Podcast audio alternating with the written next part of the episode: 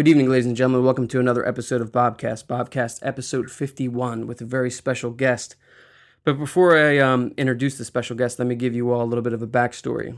Uh, we're going to have to go back in time, so we're looking back at uh, March 2012, and uh, Jack White's about to appear on Saturday Night Live. I had previously heard the song Love Interruption, so it was a, a slow love song, so I was most curious to find out what would happen during the second performance. And during the second performance, Jack came out and uh, he started off with a song called 16 Saltines. But what really got my attention was the drummer behind the kit. Um, take, I guess, take the ferocity of Dave Grohl's drumming and mix it with a deep, soulful pocket of Questlove, also from Philadelphia, like me, and you'd have somebody that sounds a lot like Daru Jones. Drew, welcome to the Bobcast. Thank you. Thanks for having me on the show. No problem, man. Uh, you grew up in Michigan, right? Yes, sir. And uh, I know that your family, uh, your roots start in the church, like with gospel, right? Yes, sir. But back in your mind, what's the first like moment where you realize, yeah, I want to be a performer. I want to be that guy on stage. Oh, that's a good question. well, you know, as, as you know, I started I started playing drums at the age of four, and I started in church.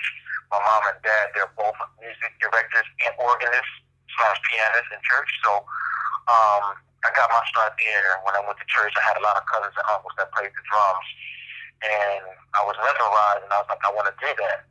But you know, just to fast forward, you know, you know, coming up in church, they had a lot of groups that were performing, and you know, I eventually grew into to that. You know, by watching them, I was like, yo, you know, I want to, you know, eventually do this professionally. So, yeah, at, a- at a young age, you know, between four and, and then when I got, you know, later early teens, that's when I, you know, the passion really got stronger and stronger.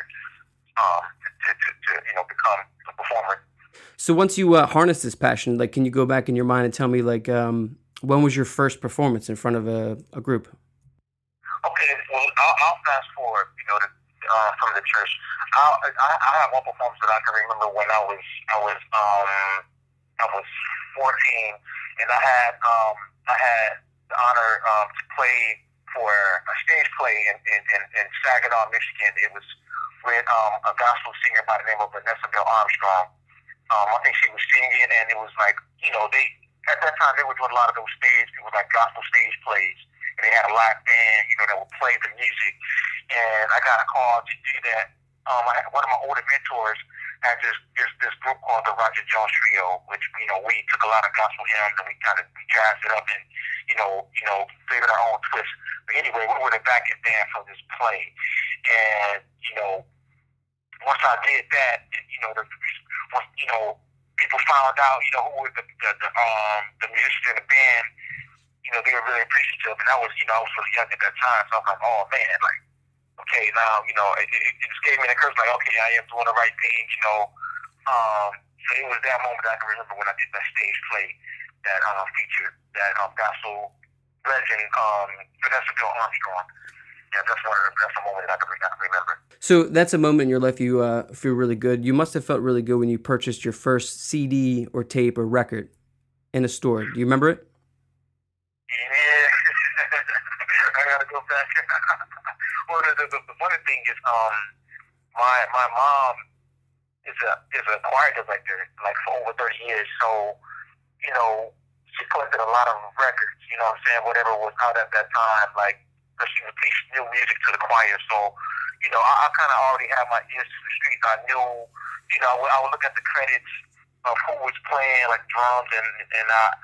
I wanted to go get, you know, whatever record that they were on. Um, well, it, this wasn't one of my first, but no, this wasn't my first CD, but it was probably one of my one of my favorites. But um, the project is by John Patitucci, um, Pat, yeah, Patitucci is the bassist, and he had this project called On the Corner, which featured one of my favorite drummers of all time, Vinnie Colaiuta. that, that was incredible. Yes, it's, it's um, John Patitucci on the corner.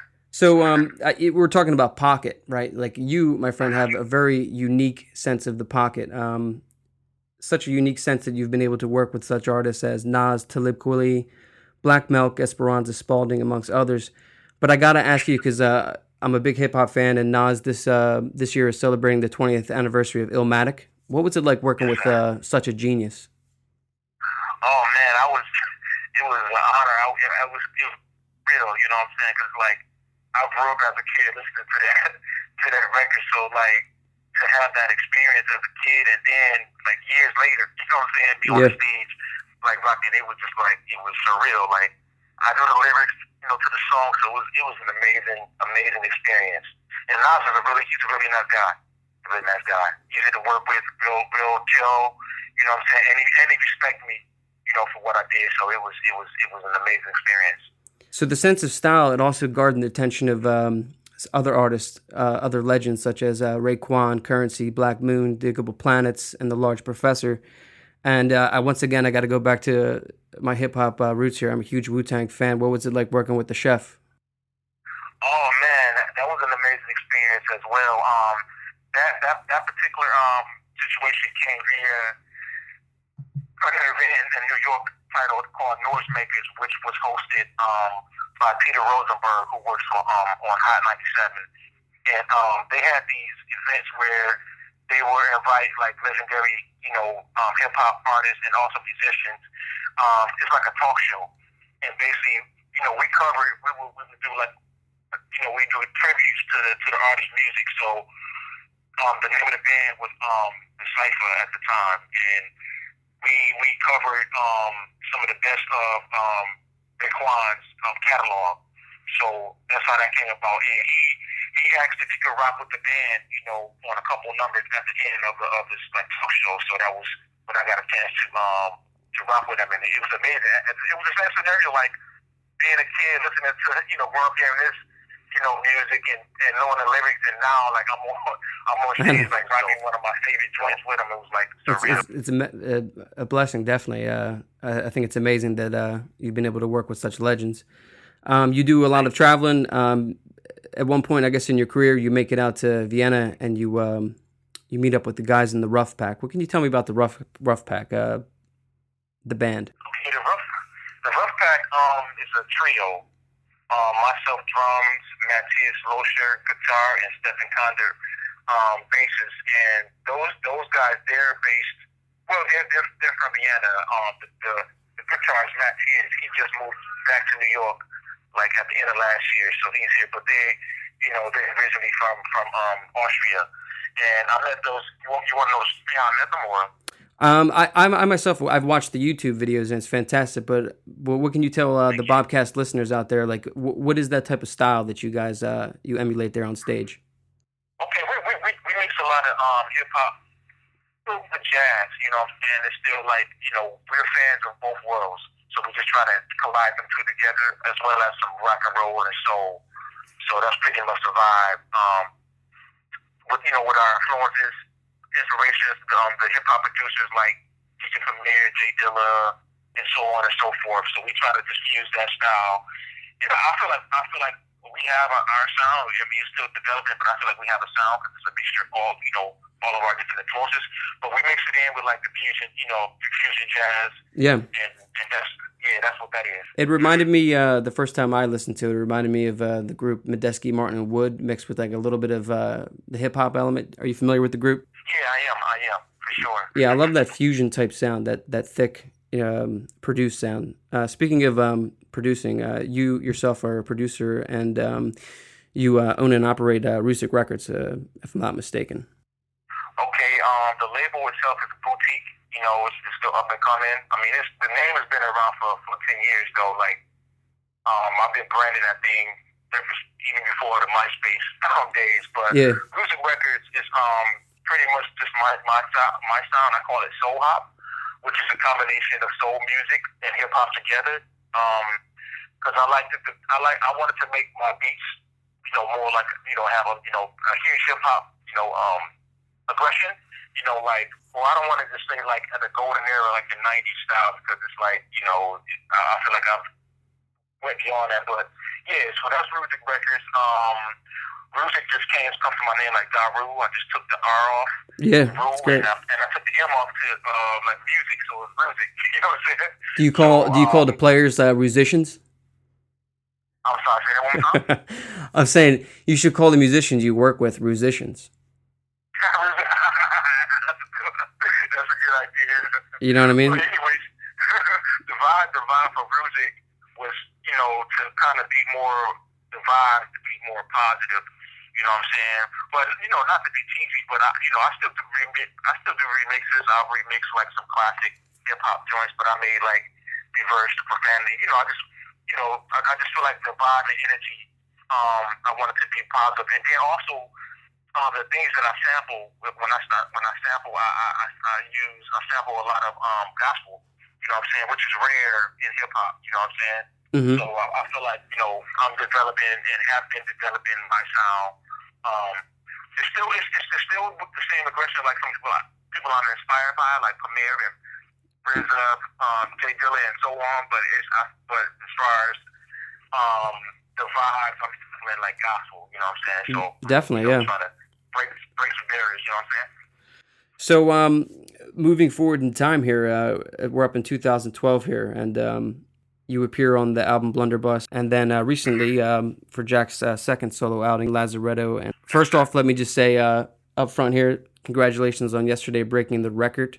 40,000 copies of the Ultra LP have been sold, beating um, the record in 1991 by Pearl Jam, the album Vitalogy. So, congratulations on that. The combination Thank you. I appreciate it. the combination of you guys playing together, you mix like the hard rock with the deep soulful rhythms that you were just speaking about previously. I gotta say the result is uh, it's amazing. Um, how did you uh, get linked up with Jack? Okay, um, been making up with Jack Payne via hip hop um, 2011.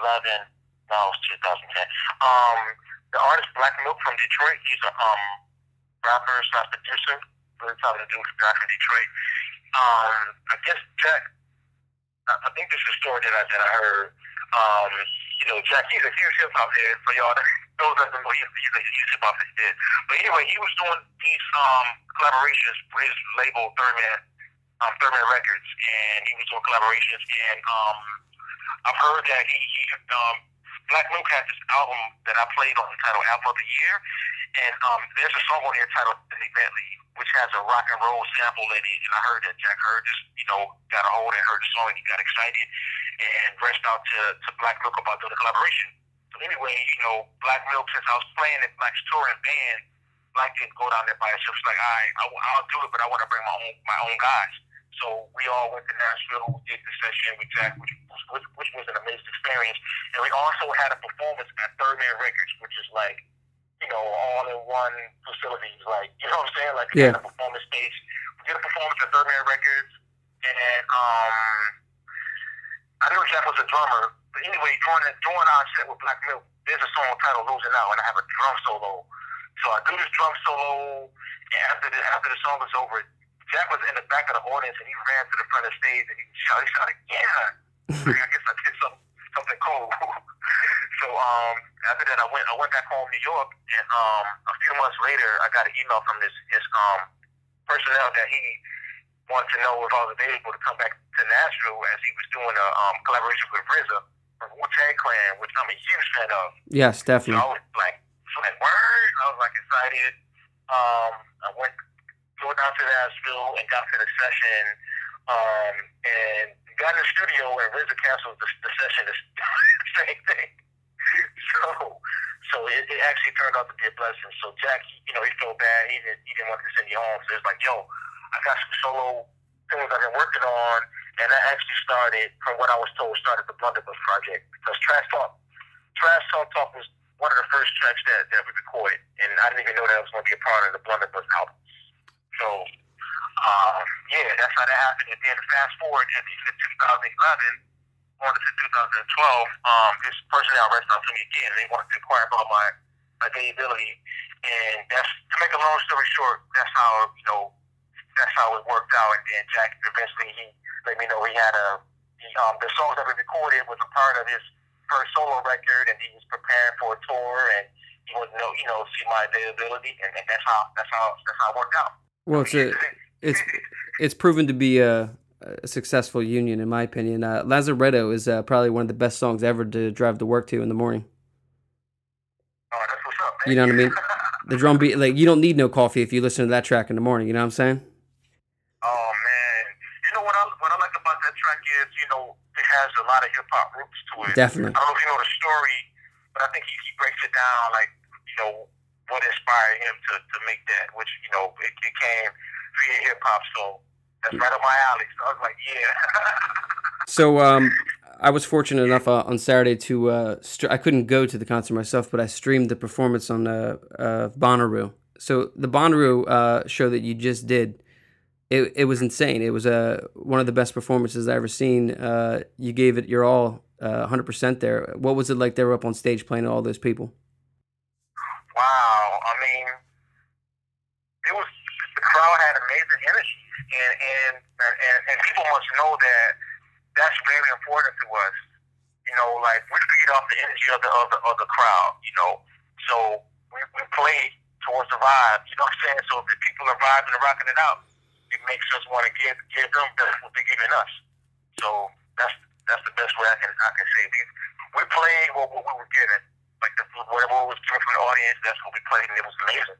Yeah, definitely. It definitely shone through in the performance. Um, being a musician myself, uh, I'm a fan of going to shows, obviously, and uh, I enjoy uh, watching bands play. I also watching. I, I like watching bands make mistakes. Uh, one time, I saw Motley Crue uh, start playing two different songs at once, and it took 30 seconds before they figured it out. So, give me something uh, from like your career, like these moments of just pure hijinks where you don't think it's going to work out, and all of a sudden, the ending it comes together. okay, um, that's a good question. Um, I think I recently had an experience like that on, on the Blunderbuss tour. Sometimes Jack will go off and do something totally new, and we like we don't even know like what's going on. So we, we had to just like you know have to you know follow along and play with them.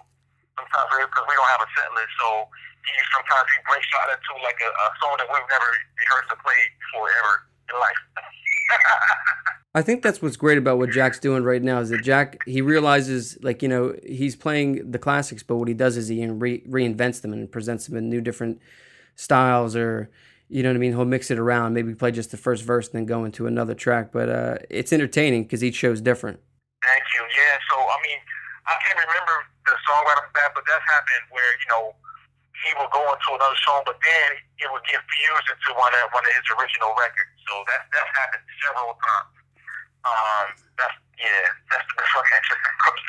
That's what I love about music. I mean, is those moments. I mean, I, I love you know performing, but it's also like when those things happen, it's just like it makes it fresh. Just like you know you're a young kid again, picking up your instrument for the first time, and you like got to figure it out. You guys, uh, you just finished your North American tour, and you're uh, you're about to head across the pond and play the big festival, Glastonbury. That's going to be great. Uh, my question is, do you prefer the festivals? Or do you prefer like the small venues? I know you guys played in uh, Los Angeles. You played the Mayan Theater, which is a fantastic place to be. What uh, which one do you like? I like both. Yeah. It's, two, two, two different it's two different energies. Um, the intimate the intimate settings, you know, are cool. I like both. I like both. It's just I don't like one more than the other. Yeah, I, I feel the same way. I mean, they, both have things to offer, and definitely playing off the crowd is uh, the way to do it. Yeah, you know what? Coincidentally, let me ask you a question. Um, do you know why Jack always skips Philly when he's on tour? You know what? Better yet, you know, you got my phone number. Tell Jack to give me a call. I'd love to find out. Um, you know what I mean? Like, I've gone to see him uh, Baltimore. I saw. I went out to L.A. I saw. Uh, I think it was. Where'd you guys play on the Blunderbuss tour? It was uh, down in Wilshire, like uh, the Wilterland Theater, right? Yeah, yes, sir. hmm But yeah, he's got to come to Philly. We want him here in Philadelphia. There's a, a growing audience for uh, the material you guys uh, have coming out. Do they have any any, any um? I mean, I, I've done I've in Philly, but you know I'm not really into like all of the venues. I'm not sure. Is it like a a a, a, big venue or like a where y'all bring like the rock and roll acts? Like I'm not hip. Uh, yeah, I mean Philly's got a lot to offer. I mean Jack likes to do like three different shows at once. He could start off at the Theater Living Arts. He could sm- he could play a small club. My friend Scooter owns a place called the Grape Room, or he can go big and play the Stadium. But uh, there's also an outdoor theater named the Mann Theater, which I think would be perfect uh, for the band, the setting. You know what I mean? It's it's uh, an amazing place, amazing city. So after the tour ends this year, um, what's coming up for you uh, as far as uh, Daru, you know, and the the Rusic uh, productions?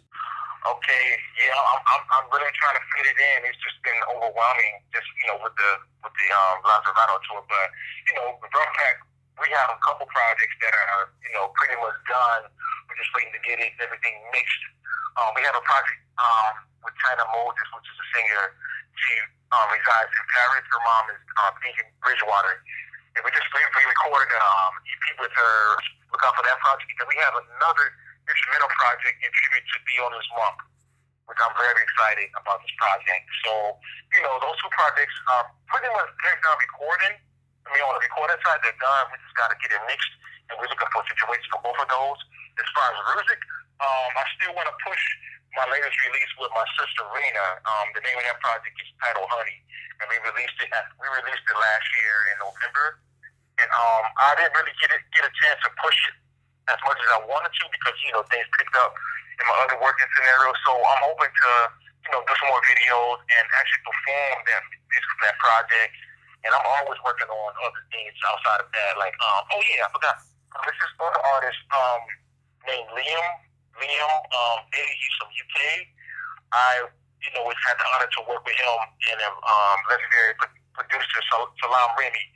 He you know produced Amy Amy Winehouse and a bunch of others that he was responsible for helping like certain people get their breaks, like the Fugees. You know, he was involved in. So I had an opportunity to work with him, and I heard that this album is going to be coming out um, sometime this year. So look out for that project. I don't know what the title is, Mm-hmm. um, but look at this this cat named Liam Liam Bailey. He's really dope, really dope singers. Um, so check for that, and um, and I'll keep y'all posted. You know, I'm always doing beats and you know you know, side projects. So you you know, I keep I keep I try to um update stuff on my website, you know, so people can check stuff out. So Yeah, the, and the website is rusicrecords.com.